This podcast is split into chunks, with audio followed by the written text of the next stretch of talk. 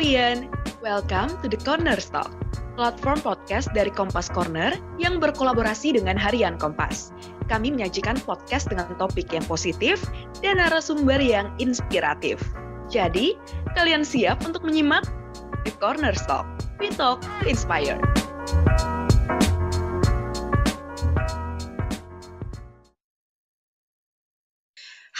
Korea, selamat datang kembali di program Siar Nada Podcast The Corner Stop. Kali ini bersama aku Tasya Olivia dan juga ada Kak Ais yang akan nemenin kaum Korean selama bahasan kita kali ini. Oke Kak Ais, aku mau tanya dulu nih. Kak Ais, kira-kira Kak Ais nih aktif gak sih di media sosial? Dan kalau misalnya aktif gitu ya, apa sih yang Kak Ais suka cari di media sosial? Ah, iya, iya. Halo Tasya, gimana? Sehat kan? Sehat, sehat, sehat. Oke, ya uh, benar sih selama ini juga aku lagi aktif di medsos ya. Ya, buat hiburan juga ya. nah, kalau di medsos biasanya kalau I sih cari hal-hal yang uh, seputar traveling, terus misalkan uh, kayak tren uh, lifestyle mengenai minim sampah nih yang lagi mau coba dipelajari juga seputar itulah. Kalau kamu tes mengenai apa biasanya di medsos? Kalau aku sendiri gitu ya mungkin agak berbeda nih sama Kak Ais. Kalau misalnya tadi Kak Ais uh, lihat ke traveling gitu ya atau misalnya ke home decor ada juga life ways tadi ya lifestyle-nya itu. Kalau aku nih mungkin lebih ngelihat ke yang sumuran aku kali ya Kak Ais ya. Jadi mungkin lebih cari ke misalnya ada anak muda yang udah berhasil gitu ya di usia mudanya udah bisa beli rumah sekarang rumah kan mahal banget ya. Yeah. udah bisa beli rumah beli mobil gitu kan. Itu kan jadi kayak ya kita lihat waktu lihat kayak wah hebat gitu ya dia. Tapi kan kita kena mental juga ya guys ya. Kayak jadi membandingkan gitu diri sendiri hmm. sama orang lain gitu. Nah selain itu dari media sosial tadi aku juga memperkaya gitu ya informasi dari uh, Kompas ID nih guys. Jadi ah, iya. di sana banyak banget artikel yang menurut aku insightful dan uh, memberikan motivasi gitu untuk aku sebagai anak muda gitu. Nah, contohnya misalnya kayak ada pentingnya belajar finance gitu ya di usia hmm. muda, terus ada lagi juga tentang uh, krisis seperempat abad atau misalnya kayak quarter life crisis kalau kita lihat ini lihat itu kayak tadi aku kan jadi kena mental gitu kan tekanan batin gitu kan mikirin gini gimana ya gitu. Jadi overthinking kadang gitu ya. Nah kalau misalnya Kak Ais tuh ngelihat hal-hal seperti itu gitu ya maksudnya fenomena-fenomena baru gitu yang baru kita lihat itu kita jadi pengen ikut-ikutan gitu sih Kak Ais? Jadi kayak FOMO gitu. Nah, iya benar-benar istilah FOMO tuh. Ya mungkin kalau sekarang Ais lihat fenomenanya kayak gitu ya Tas ya. Jadi banyak uh, kayak misalkan ketika orang posting mengenai achievement atau bisa uh, traveling atau bisa mungkin uh, pencapaian lainnya gitu ya di tempat kerja atau di kehidupan pribadi. Ini kayak kayak kemudian membentuk istilahnya apa ya kalau yang sering Ais dengar tuh membentuk tuntutan baru di masyarakat ya terutama kamu mungkin sebagai anak muda atau ya usia 20-an tahun ya tadi kan mengalami yang kamu sebut uh, krisis seperempat abad gitu ya quarter life crisis. Nah ini nih yang kayaknya akan kita bahas nih secara mendalam di episode kali ini Tash. Tentunya ini juga pasti kita juga didukung ya sama uh, narasumber yang mau kita hadirkan sekarang yang gak kalah keren nih Tash dan tentunya akan berbagi informasi maupun insight-insight uh, yang lebih mendalam dari sisi uh, kepakarannya gitu ya mengenai fenomena yang tadi udah kita obrolin di awal nih Tash. Kalau gitu kita sambut aja ya mungkin Tash yang langsung ya. Boleh. Nah, senang banget nih udah kehadiran sama Kak Olvi Disya Arinda. Halo Kak, Kak Disya. Halo Kak Ais dan halo Tasya, apa kabar? Pada sehat-sehat semuanya? Alhamdulillah sehat, Kak Disya. Kak Disya sendiri sehat ya? Alhamdulillah aku juga sehat ya, walaupun mendung di luar tapi harus cerah di dalam ya. Iya benar-benar. betul betul. Oke, kita daripada berlama-lama lagi gitu ya, kayaknya kaum Korean yang dengerin juga kayak kapan gitu dibahasnya kapan gitu. Sabar, tenang, sabar gitu ya. Kita langsung masuk ke topik kita hari ini. Karisya, aku mau tanya nih, kira-kira sebesar apa sih kak pengaruh dan apa saja gitu akibat dari tadi tuntutan sosial gitu ya terhadap uh, individu atau misalnya khususnya aku sebagai anak muda atau misalnya generasi milenial di zaman sekarang. Oke, tuntutan sosial itu luas banget ya Tasya ya dan Kak Ais. Karena kalau kita bilang tuntutan sosial tuh rasanya uh, bisa jadi ya itu adalah sesuatu yang kita persepsikan sendiri ya bahwa itu adalah tuntutan. Bisa jadi memang ada tuntutannya gitu. Contoh yang kita persepsikan adalah kayaknya aku harus sukses seperti ini dulu baru bisa diterima gitu ya. Jadi itu kan sebenarnya persepsi dari kitanya. Tapi ada juga nih yang mungkin dari orang sekitar kita ya disebut juga tadi dengan tuntutan sosial karena memang ada aturan tidak tertulis yang disampaikan bisa aja secara verbal gitu ya dari lingkungan seperti orang tua kita bilangnya kamu tuh harus kayak gini atau kamu tuh harus bekerja seperti ini biar sukses gitu jadi standar kesuksesan kita bisa jadi dipengaruhi oleh lingkungan sosial gitu meski demikian um, mau semandiri apa pun kita, mau sepede apa pun kita ya terhadap tujuan yang akan kita jalanin, sebenarnya kita juga nggak bisa lepas nih dari yang namanya lingkungan di sekitar kita gitu. Karena kan kita tuh punya kecenderungan ingin diterima ya di lingkungan sosial.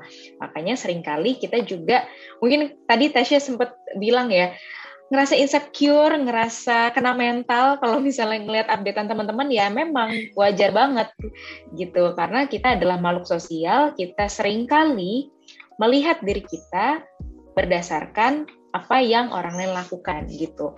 Tapi untuk sehat atau enggaknya mungkin nanti kita bahas ya. Tapi itu adalah fenomena yang sering kali terjadi memang. Oke. Nah, uh, aku nyambung sedikit ya. Uh, mungkin tadi benar ya untuk uh, sebenarnya sehat nggak sih buat kita gitu kan? Mungkin tuntutan-tuntutan uh, itu cocok nggak sih dengan diri kita yang mungkin beda juga dengan latar dari mungkin uh, kita paparan informasi yang ada di medsos gitu ya Kak Disha ya. Nah, oh. uh, tapi ini sedikit uh, mengenai Mas kita kan udah dua tahun ya Kak Disha yang mengalami atau hidup berdampingan dengan uh, virus baru yang ditemukan gitu ya pandemi gitu. Nah ini juga uh, kalau di aku sendiri ya Kadisha ini cukup ngebuat uh, beberapa lini kehidupan tuh berubah gitu ya. Nah terutama misalkan yeah. contoh simpelnya uh, soal work from home gitu ya. Uh, aku ini udah dua tahun, ya berarti dua tahun ya dua tahun uh, kerja dari rumah. Uh, kalau di kantor kan jelas ya uh, jam kerjanya misalkan dari jam 8 pagi sampai jam 5 sore. Tapi kalau di rumah nih lucunya gini, kalau di rumah jadi kayak mau mulai kerjanya bisa agak siang gitu ya. Curi-curi gerakan gitu kan bisa atau misalkan bener banget. Uh, malah uh, karena kita start bekerjanya itu agak siang gitu ya uh, jadinya beberapa kerjaan mungkin butuh waktu yang lebih banyak akhirnya kita mengakhiri kerjanya itu malam gitu ya. Bisa sampai bahkan uh, jam 9 malam bahkan bisa mungkin sampai jam 11 malam gitu. Nah ini fenomena work from home ini juga cukup uh, istilahnya merubah tatanan uh, orang bekerja gitu ya. Nah, uh, sering lupa waktu dan sebagainya. Nah, kalau dari uh, pandangan Kadisha sendiri nih sebagai psikolog seperti apa sih melihat fenomena uh, overwork di masa pandemi ini? Oke, iya benar banget Ais. Uh, ketika kita melakukan ya perubahan kan sorry ketika ada perubahan kan kita melakukan adaptasi ya namanya ya atau adjustment gitu. Sehingga mungkin di awal-awal ketika pandemi waktu itu Maret 2020 ya kalau nggak salah 2020 Maret itu uh, banyak orang yang ngerasa kayaknya nggak akan mungkin deh bisa untuk WFH nggak mungkin banget yang namanya uh, kerja di rumah di kamar gitu ya atau dengan keluarga yang lain apalagi yang punya anak gitu ya sekolah juga di rumah jadi harus bagi waktu gitu. Awal-awal kita ngerasa sulit banget ya karena adanya perubahan. Tapi makin ke sini banyak orang juga udah ngerasa nyaman. Jadi kalau misalnya disuruh WFO lagi mungkin kayak mikir-mikir aduh udah nyaman banget nih ya di rumah gitu. Nah benar benar. Tapi pasti ada plus minusnya ya Kais dan Tasya. Jadi kalau kita WFO mungkin uh, tadi yang dibilang waktu kerja kita tuh jadi lebih jelas gitu. Kita datang jam berapa, pulang jam berapa, itulah waktu kerja kita gitu ya. Atau bisa juga kalau misalnya pun tidak datang ke kantor, kita tahu uh, kapan deadline pekerjaan ini harus diselesaikan gitu yeah. ya karena karena berkomunikasi langsung atau uh, berada di lingkungan kantor itu kayak forcing ya, kayak memaksa dan tanda kutip diri kita untuk ngelakuin pekerjaan seefektif mungkin karena jarang sekali untuk dibawa ke rumah, ya kan? Yeah.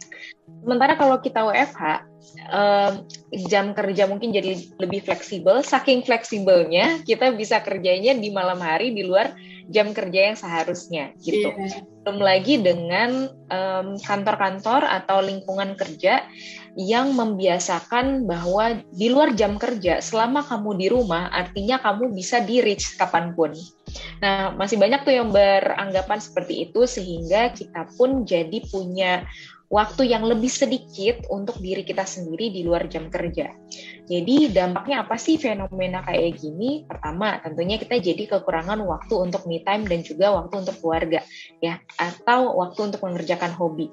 Yang mana ya, waktu-waktu ya. tersebut adalah uh, salah satu dari basic self care kita.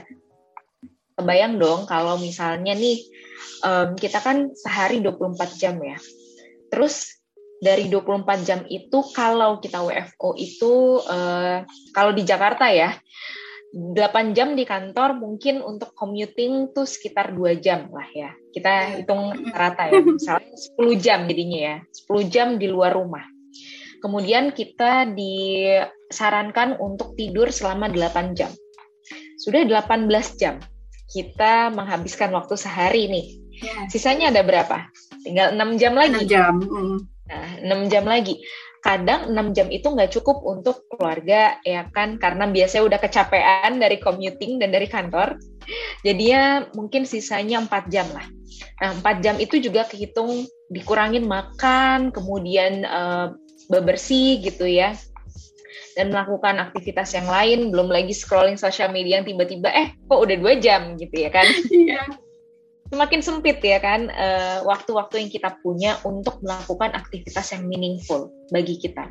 Sehingga kalau ini selalu dibiasakan, jadinya apa? Jadinya kita merasa nggak puas dengan kehidupan kita sendiri, kita nggak puas dengan diri sendiri, dan semakin mempersempit uh, peluang gitu ya untuk mengembangkan kapasitas kita selagi muda gitu.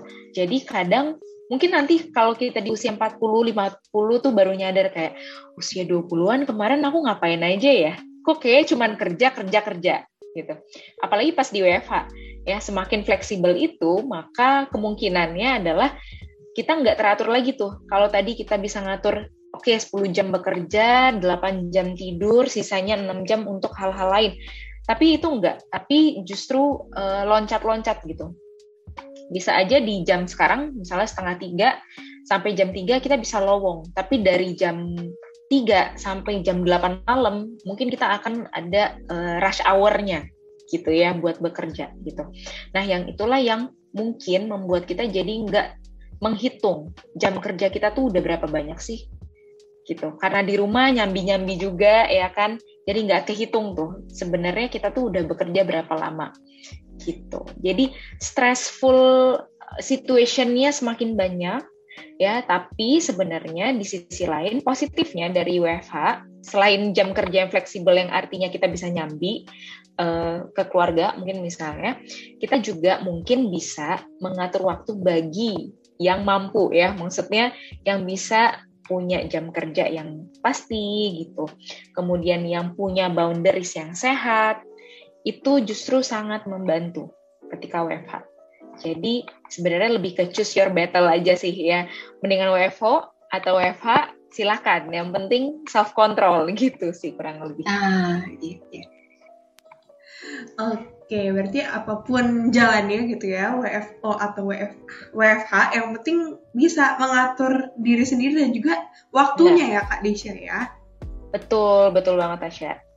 Oke, nah tadi gitu ya, kembali ke yang tuntutan sosial bahwa tuntutan sosial itu bisa kita buat sendiri atau misalnya bisa dari lingkungan kita gitu.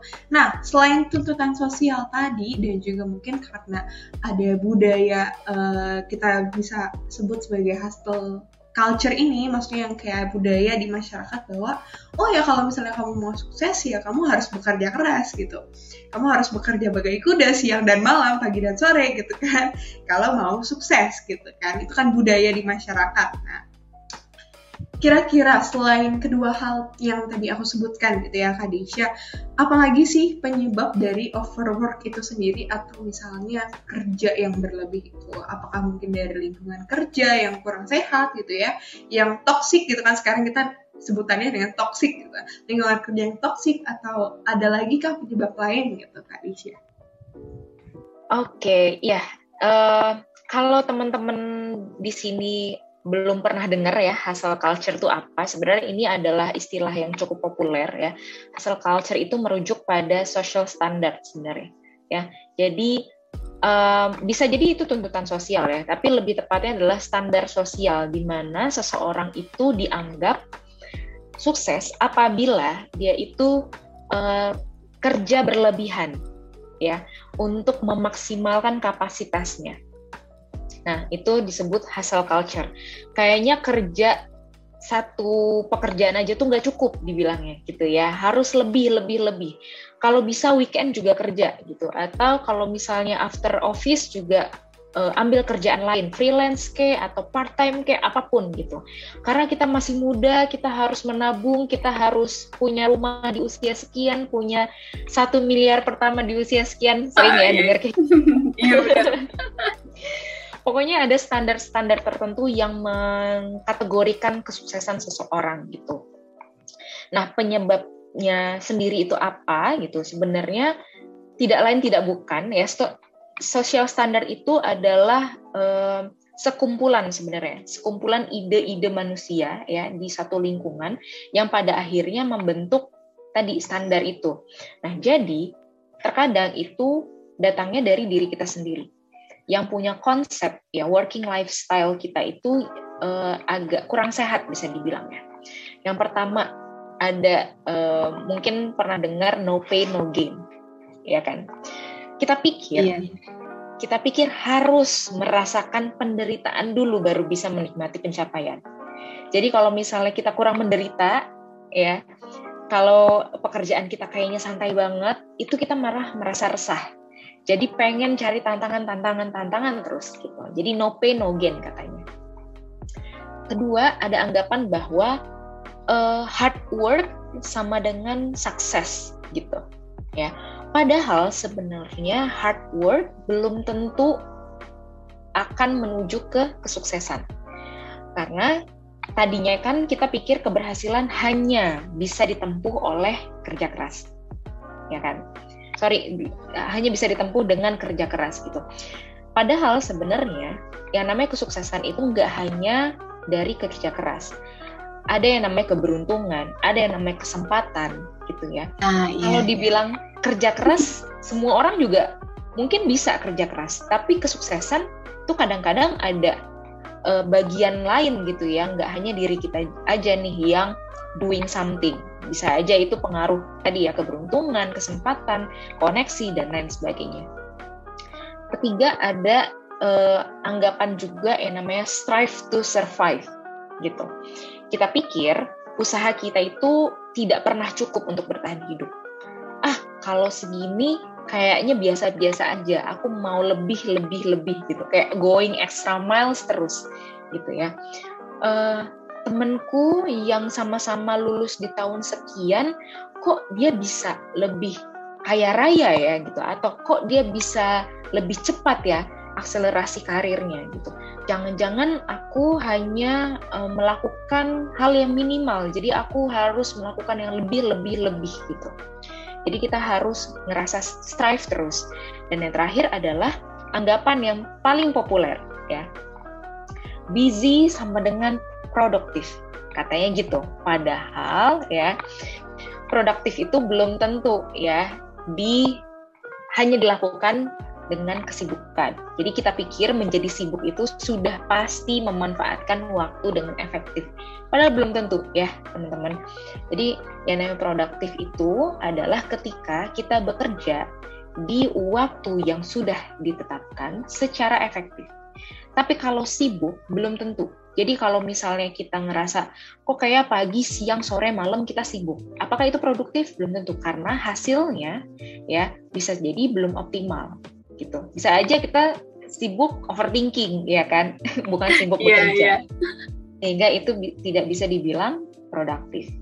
Gitu sih mungkin ya kenapa ada tuntutan uh, sosial atau standar sosial tertentu karena mungkin tadi ada anggapan-anggapan bahwa no pain no gain ah kalau segini doang tuh nggak akan cukup gitu ya.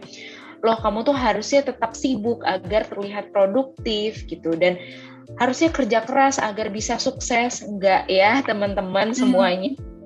Itu anggapan-anggapan yang justru membuat kita merasa nggak akan puas terhadap apa yang sudah kita lakukan ngerasa selalu kurang dan tentunya kayak Tasya yang tadi bilang kita akan selalu membandingkan diri dengan orang lain nah, gitu iya. secara negatif gitu ya. Nah, betul banget uh, Kadisha. Nah, artinya kan kita berhadapan nih dealing with uh, community bahwa mungkin saja uh, hal-hal seperti itu udah dinormalisasi atau diiakan gitu ya oleh uh, lingkungan sekitar kita terdekat bisa di kerjaan bahkan mungkin keluarga yang juga uh, punya tetangga gitu. Nah uh, kalau tadi kita udah uh, udah uh, terpapar nih uh, informasi sebenarnya penyebabnya apa sih gitu ya. Tapi aku mau tahu nih Kadisha, uh, kira-kira gimana sih cara menghadapinya atau istilahnya kita mau berkompromi dengan uh, yuk kita lihat dulu nih sebenarnya uh, standar yang dibuat masyarakat tadi atau tuntutan-tuntutan yang ada di masyarakat tadi itu sesuai nggak sih dengan diri kita? Kalau sesuai ya kita harus bagaimana? Atau kalau misalkan tidak sesuai dengan uh, diri kita tuh kita menghadapinya tuh harus seperti apa? Mungkin uh, Kadisha punya uh, saran nggak mengenai itu? Oke, ya kadang tuh kita uh, tadi ya saking ingin diterima di lingkungan sosial maka kita tuh ingin menyesuaikan diri ya dengan tuntutan atau standar-standar tadi gitu um, kayaknya kita itu pakai penggaris yang harus pakai penggaris yang sama dengan orang lain. Kita pikir gitu ya, untuk mengukur kemampuan, pencapaian, ya hal-hal yang sebenarnya tidak perlu dikompetisikan gitu. Hmm. Maksudnya apa? Jadi kadang tuh kita pikir bahwa ada uh, ada beberapa hal yang bisa dibandingkan. Padahal gini, kalau biasanya aku bilang ke klienku adalah kalau kamu mau membandingkan dengan orang lain silakan, it's okay, nggak apa-apa. Tapi pastikan ada empat hal yang sama dengan antara dirimu dengan orang lain. Di antaranya adalah garis startnya sama nggak? Gitu. Ah iya, iya. Kalau garis startnya sama, silakan bandingkan. Kemudian yang kedua, kemampuannya sama nggak? Sama persis nggak? Ya. Meskipun kita kuliah di jurusan yang sama misalnya gitu ya atau menguasai bidang ilmu yang sama tapi kemampuannya benar-benar sama nggak? Ya. Kemudian yang ketiga obstacle-nya atau hambatan-hambatan yang dihadapi sama nggak? Sama persis nggak? Antara kalian berdua gitu ya misalnya. Dan yang terakhir adalah garis finishnya atau tujuannya tuh sama atau enggak jadi ada beberapa orang yang e, ngerasa bahwa saya tuh rendah diri apabila dilihat dari pencapaian orang lain. Ya memang karena tadi garis startnya aja tuh udah beda banget. Iya kan? Mulai dari mana aja tuh udah beda ya. Kemudian yang kedua adalah kemampuan kita. Jadi ibaratnya gini, kalau kita lomba lari, garis start aja tuh kita udah beda gitu. Ya, mungkin garis startnya itu kayak MotoGP kalau teman-teman lihat kemarin ya, yeah, yang yeah. itu ya semuanya ada di lini depan ya kan? Pasti ya. ada yang di ke belakang belakangnya benar nggak? Ya, kemudian -bener. kecepatannya juga masing-masing setiap orang itu pasti berbeda gitu. Kemudian obstacle-nya atau hambatan ada orang yang hambatannya itu jalannya berduri ada orang yang hambatannya itu harus melompat gitu. Itu kan beda-beda semua. Dan terakhir garis finishnya. Garis finish di sini adalah emang bener ya tujuan kita tuh sama semuanya? Emang bener semua orang itu tujuannya adalah di usia 30 uh, eh, itu harus punya satu miliar pertama gitu kayaknya enggak ya gitu maka kalau misalnya udah empat hal itu enggak ada yang sama persis gitu maka apa yang sebenarnya kita bandingkan gitu ya kan kita iya. kan ngebandingin biasanya satu hal dengan hal yang lainnya apabila itu sesuatu yang cukup similar gitu ya. Bisa bandingkan tuh misalnya kayak kita mau beli uh, produk A atau produk B. Ya, nggak mungkin kita bandingkan uh, mau beli buku atau mau beli tas, ya kan? Pasti mau beli buku ini atau beli buku itu, ya nggak sih? Iya, iya. Maka kita perlu untuk melihat apakah kita tuh sama nggak sih sama orang lain. Kalau nggak sama dengan empat hal tadi, aku rasa itu uh, hanya akan membuat diri kita rendah diri. Nah, tapi pertanyaannya apakah membandingkan diri itu sama sekali tidak boleh. Enggak sebenarnya. Silakan teman-teman melihat pencapaian orang lain gitu ya atau kesuksesan orang lain sebagai motivasi dan inspirasi. Gitu. Justru kan kita bisa lihat ya bahwa wah, temanku dulu di kuliah tuh dia mungkin nggak terlalu menonjol gitu. Tapi pas dia udah lulus, dia belajar banyak hal dan dia sekarang lihat deh, dia tuh bisa uh, punya personal branding yang oke, okay, yang keren gitu ya. Aku pengen dia belajar dari dia. Itu kan justru membuat kita tuh bukan berangkat dari iri hati gitu ya, bukan berangkat dari insecurity, tapi kita justru berangkat dari merasa terinspirasi tadi. Kok bisa ya gitu? Atau dari eh, hal-hal uh, yang memotivasi kita. Kalau teman-temanku mampu mencapainya gitu, mungkin aku juga mampu untuk mencapai itu Oke, kalau tadi kita udah bahas tentang misalnya ada overwork, terus ada juga hustle culture, terus uh, quarter life crisis gitu ya. Dan hmm. sekarang kita mau bahas juga nih sesuatu yang uh, sebenarnya juga ramai gitu ya diperbincangkan oleh anak muda gitu ya oleh kaum muda yaitu work life balance jadi kadang hmm. suka ada oh santai aja santai kerjanya nggak usah terlalu enggak nggak usah terlalu keras lah kita work life balance aja gitu kan yeah. harus tetap seimbang antara pekerjaan juga dengan kehidupan atau misalnya tadi seperti yang Kak Disha bilang mungkin lebih ke self care-nya gitu ya work life balance oh. Nah, uh, aku mau tahu nih Kak Disha, kira-kira hmm. pentingnya work life balance gitu untuk para pekerja khususnya gitu ya untuk para hmm. pekerja muda seperti misalnya kayak aku yang mungkin akan masuk nih ke dunia kerja nantinya itu pentingnya seperti apa dan kenapa gitu kita harus melihat ke work life balance gitu. Oke, nah ini uh, pertanyaan bagus ya kalau tadi kita bahas tuh hustle culture yang kayaknya overwork gitu ya. Tapi ada juga sih uh, di sisi lain orang-orang yang justru uh, kayaknya pengennya lebih santai gitu ya dalam bekerja, uh, selalu ingin mengedepankan um, aspek lain di kehidupannya gitu ya.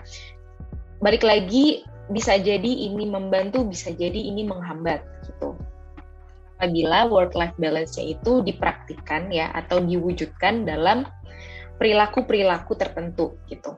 Nah, kalau kita ngomongin work hard versus overwork ya, sebenarnya itu adalah dua hal yang berbeda loh, teman-teman ya. Jadi kalau work hard itu kita bekerja memberikan yang terbaik sesuai kapasitas dan peran secara efektif dan persisten gitu. Jadi kata kuncinya adalah sesuai kapasitas dan peran ya secara efektif dan persisten. Tapi kalau overwork, kita merasa apa yang kita kerjakan itu nggak akan pernah cukup. Dan gimana caranya kita bisa persisten kalau overwork? Karena overwork itu sesuatu yang sifatnya semakin hari dikerjakan, ya semakin lama dikerjakan, itu akan menurunkan kapasitas kita. Kenapa? Karena sebenarnya uh, ini ada uh, apa ya kata-kata ya dari Dr. Jen Hoffman ya seorang psikologis di Department of Rehabilitation Medicine di UW Medicine yang bilang bahwa people who work all the time end up being less productive and sick more often because of the constant work. Jadi artinya orang yang selalu bekerja ya di sepanjang waktunya itu biasanya akan berakhir dengan kurang produktif, dan bahkan lebih sering sakit karena selalu bekerja. Jadi kalau tadi kita bilang work hard itu persisten, karena semakin hari kita bisa semakin mengembangkan kapasitas kita. Jadi ya semakin uh, apa ya bisa develop diri sendiri. Kalau overwork semakin hari kita akan menurunkan kapasitas kita karena udah nggak sehat secara fisik dan mental. Nah inilah mungkin yang membuat orang-orang semakin mengedepankan work life balance tadi. Tapi sering kali juga uh, orang salah kaprah dengan work life balance gitu. dipikir bahwa work life balance itu adalah work sekian, life sekian, maka itu balance. Sebenarnya balance itu bukan berarti sama persis. Ya, balance itu tahu kapan perlu memprioritaskan yang mana. Ah, gitu. Ya. Jadi kalau misalnya nih um, kita dituntut untuk profesional ya kan di jam kerja, tapi kita malah izin pengen dalam tanda kutip ya pakai kata-kata orang sekarang healing katanya gitu ya.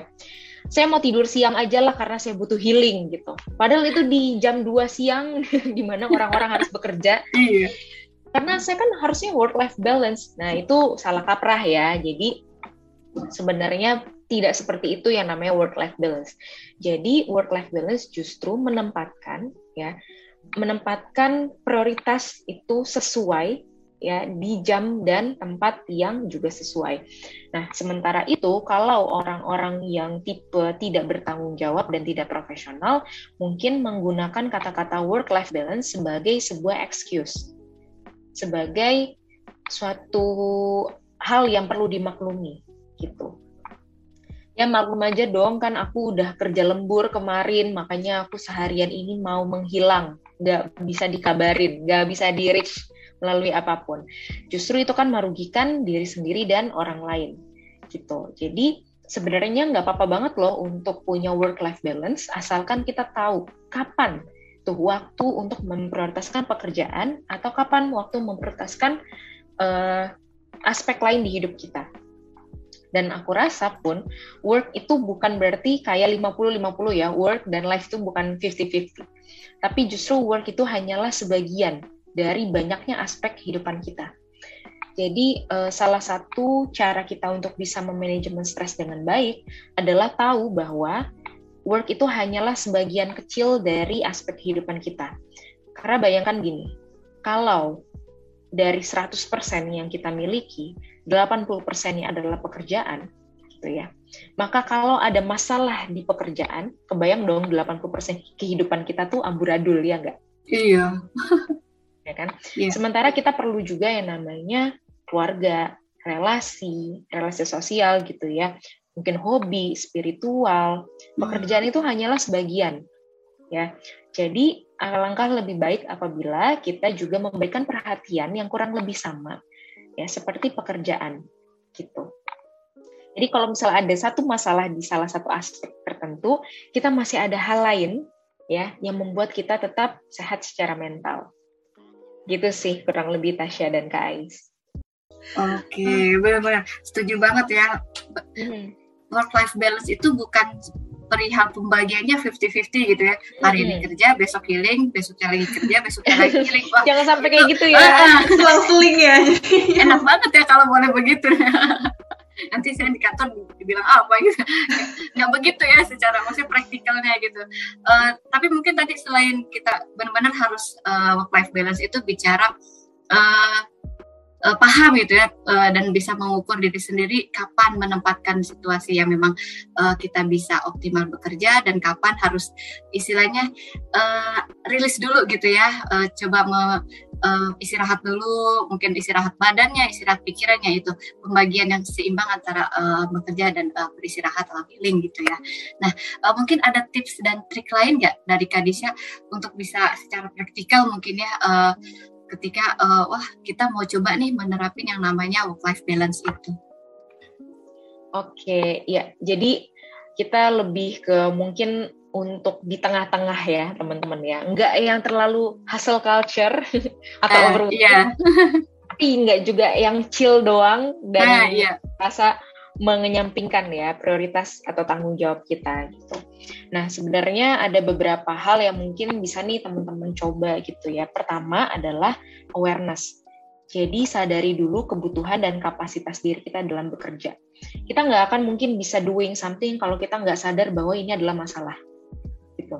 Jadi kalau kita udah sadar nih, kayaknya nggak sehat ya untuk overwork terus atau kayaknya nggak sehat ya untuk leleh-leleh terus dan malah mengenyampingkan tanggung jawab.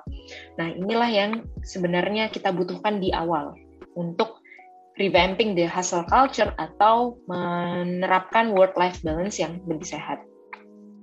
Kedua adalah acknowledge. nulis di sini adalah tentukan tujuan dan buat skala prioritas kita manusia biasa ya teman-teman, bukan Superman, bukan superhero. Jadi kita nggak bisa tuh ngelakuin semua hal dalam satu waktu. Jadi tentukan dulu nih tujuan kita. Kalau kita nggak mampu membayangkan 10 tahun lagi, lima tahun lagi, at least hari ini aja. Hari ini teman-teman mau ngapain sih gitu. Tujuannya apa, kemudian buat skala prioritasnya. Lebih kecil-kecil lagi kayak to-do list gitu. Dengan begitu teman-teman jadi tahu, oh ternyata hari ini aku cukup bekerja dengan melakukan A, B, C, D misalnya. Tuh, jadi nggak semua semuanya. Pokoknya semuanya harus aku kerjakan hari ini juga, detik ini juga. Nggak akan mungkin bisa ya teman-teman ya. Sayangi iya. dirimu ya. Kemudian yang ketiga adalah organize workload. Kalau tadi udah uh, menentukan tujuan dan bikin skala prioritas, sekarang workload-nya ini teman-teman perlu untuk lihat lagi ya. Sebenarnya seberapa banyak sih? Apakah bisa diatur mana duluan yang harus dikerjakan, mana duluan yang eh sorry, mana yang lebih sulit mungkin ya. Jadi kelola agenda dan target kerja yang terukur gitu. Teman-teman dikatakan produktif itu apabila sudah mencapai hal yang seperti apa? Gitu ya. Misalnya aku bilang kalau aku sudah produktif apabila aku sudah menangani empat klien hari ini gitu aku merasa itu sudah cukup. Tapi kalau misalnya aku tidak organize workload, mungkin aku malah akan kayaknya masih bisa deh nih di jam 7 malam. Kayak masih bisa deh di jam 9 malam gitu. Yang akhirnya membuat aku justru tidak respect ke diriku sendiri. Kemudian yang keempat adalah set time ya. Atur waktu. Atur waktu itu bukan hanya untuk atur atur waktu kerja, tapi atur waktu untuk istirahat juga, untuk hobi juga, untuk relasi ya. Jadi kita tetap terkoneksi dengan orang-orang tersayang, tetap melakukan sesuatu yang kita minati atau kita senangi, tetap punya waktu untuk diri sendiri, untuk rileks. Kelima adalah set boundaries jadi tetapkan batasan dengan rekan kerja secara tegas. Kalau misalnya udah di luar jam kerja, mungkin kita udah bisa bilang, oke okay, besok ya akan aku kerjain gitu. Oke okay, thank you ya infonya, tapi besok baru akan aku proses gitu. Itu akan lebih baik rasanya daripada kita selalu mengiyakan ya permintaan orang lain sehingga kita justru menyepelekan kepentingan diri kita sendiri. Dan yang terakhir adalah self compassion ya teman-teman. Jangan lupa. Self compassion yeah, yeah. itu adalah be kind to yourself. Ya jadi sayang sayang sama diri sendiri. Karena gini teman-teman.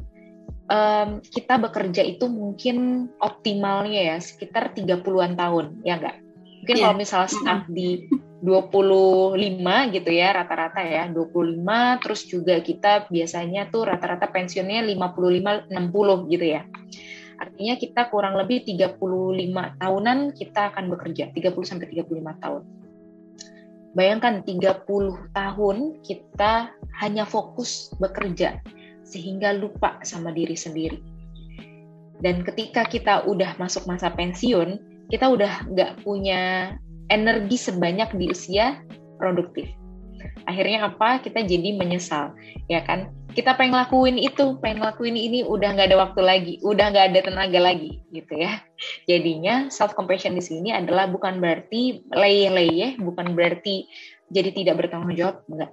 Tapi tetap untuk melakukan yang terbaik sambil Oke, okay, thank you ya. Hari ini udah produktif. Thank you ya. Hari ini itu ada tantangan yang berat banget, tapi kamu berhasil melaluinya. At least kayak gitu loh, teman-teman. Ya. Jadi, I'm safe. I'm now fully aware gitu ya terhadap apa yang sedang aku kerjakan sekarang. Jadi semuanya itu terkendali. Apa yang aku bisa kendalikan itu semuanya bisa aku lakukan. Misalnya gitu. Jadi self compassion. Dan aku pernah dengar juga nih bahwa kalau yang namanya kita bekerja dengan sepenuh hati gitu ya, kita pun akan merasa puas. Tapi jangan lupa sepenuh hati di sini artinya adalah kita tahu batasan. Karena hmm. hati kita tuh nggak cukup ya buat menampung semua pekerjaan. Iya. Yeah. Sisa juga buat diri kita sendiri dan orang-orang tersayang gitu. Wah mantap banget ini. Berarti sampai tadi kok self compassion ada kayak apa ya? Ada sisi afirmasi buat diri sendiri untuk uh, bisa positif terus ya dalam arti yang baik tentunya gitu. Hmm. Uh, uh, boleh satu lagi nggak Kak Disha dari aku? Jadi uh, kalau tadi kan kita bicara uh, work life balance gitu dalam kehidupan tadi contohnya uh, uh, di kantor gitu ya. Tapi sebenarnya tadi tips and triknya maupun misalkan uh, cara-cara mengatasinya itu bisa berlaku juga untuk uh, ya yang notabene ini teman-teman masih uh, kuliah uh, dan istilahnya udah uh, angkatan akhir kuliah dan mau memasuki dunia kerja gitu. Itu nah, bisa ya, iya. ya Kanisha ya? Bisa banget ya, apalagi kan masa transisi ya. Jadi kalau yeah. Ya. uh, mungkin yang tingkat akhir udah sibuk skripsi atau tugas akhir gitu ya. Kan mirip-mirip tuh ya, ada deadline, ya kan yeah. ada tanggung jawab. Itu bisa banget untuk diterapkan. Oke, tadi aku aduh adem banget gitu ya dengar Kak Disha ngomong tentang self compassion tadi gitu. Kan karena ya memang sekarang maksudnya relate banget gitu untuk aku sih yeah. muda yang maksudnya dari kuliah terus sebenarnya aku kan juga intern nih ya di harian Kompas gitu. Jadi mungkin uh, ya tadi kayak Kak Disha bilang gitu ya di transisi di satu kita sibuk kuliah, terus satu lagi sibuk kita intern gitu ya. Jadi mungkin ada nih beberapa cara dan trik baru gitu ya. Kayaknya harus aku uh, terapkan gitu dalam sehari-hari. Kayak nggak apa-apa Tasya nggak apa-apa nggak apa-apa. Kamu sudah produktif hari ini. Gitu. Ya. benar-benar siapa lagi yang akan memuji dengan sebegitunya kalau bukan diri sendiri ya kan? Betul. Ya, setuju setuju. Wah uh, ini nggak kerasa juga ya obrolannya ngalir banget. Ya uh, aku senang banget benar, itu bisa ketemu Kadisha tadi. Dapat ilmu-ilmu yang aku baru tahu gitu bener uh, cara membandingkan istilahnya kita dengan orang lain tapi meredam juga gitu jangan terlalu hmm. membandingin dan lain sebagainya. Itu satu insight yang benar-benar luar biasa gitu ya dari Kadisha.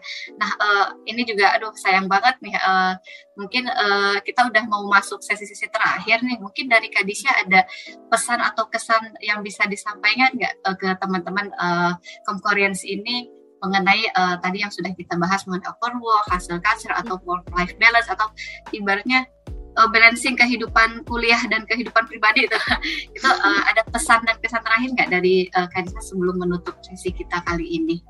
Oke, okay, thank you guys. Jadi ya, kaum Koreans mungkin di sini uh, masih muda-muda ya. Jadi aku asumsikan masih perlu nih untuk memerhatikan juga kesehatan fisik dan mentalnya.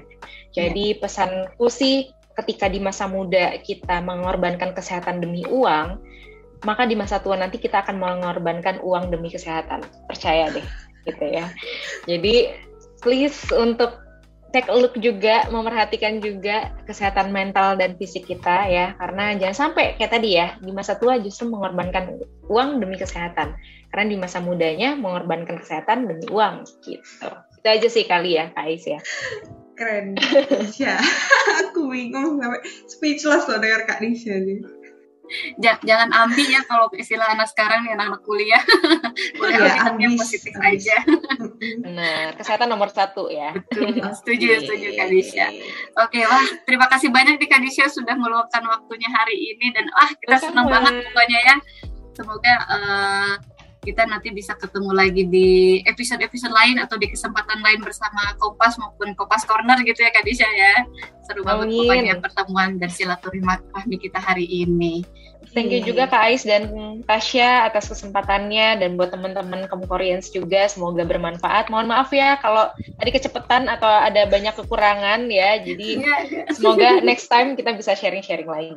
Amin, Oke, okay. gak apa-apa Kadisha kalau kecepatan nanti bisa diulang lagi. Jadi kita oh, benar, ya, benar. Di play ulang. Playback lagi ya. ya. Betul, benar benar playback gitu ya. Nah, terima kasih banyak sekali lagi untuk Kak Disha dan juga obrolan hari ini gitu ya keren dan menurut aku insightful banget sih ya dan aku banyak belajar hal baru gitu ya tentang pentingnya kesehatan untuk ya terutama mental kita gitu ya dalam yeah. dunia kerja apalagi menuju uh, kepala dua gitu ya sekarang kan kepala dua apa aja yang harus disiapkan apa aja sih yang harus kita sadari bahwa itu sebenarnya penting dan jangan sampai kita uh, bikin suatu standar sama dengan orang lain karena kita semua mm-hmm. beda dan punya versi terbaik dari diri kita sendiri gitu ya. Yes,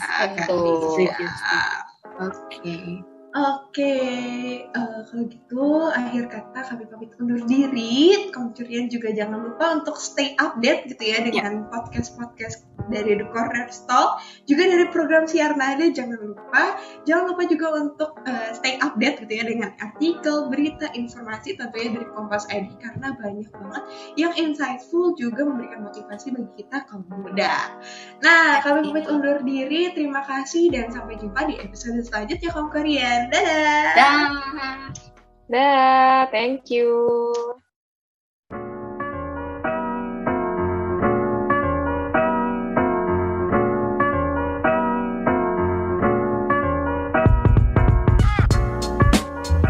Well, thank you so much buat semua kom Korean yang sudah mendengarkan.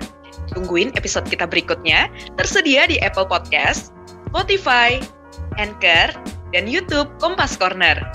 See ya all, The Corner Talk. We talk to inspire.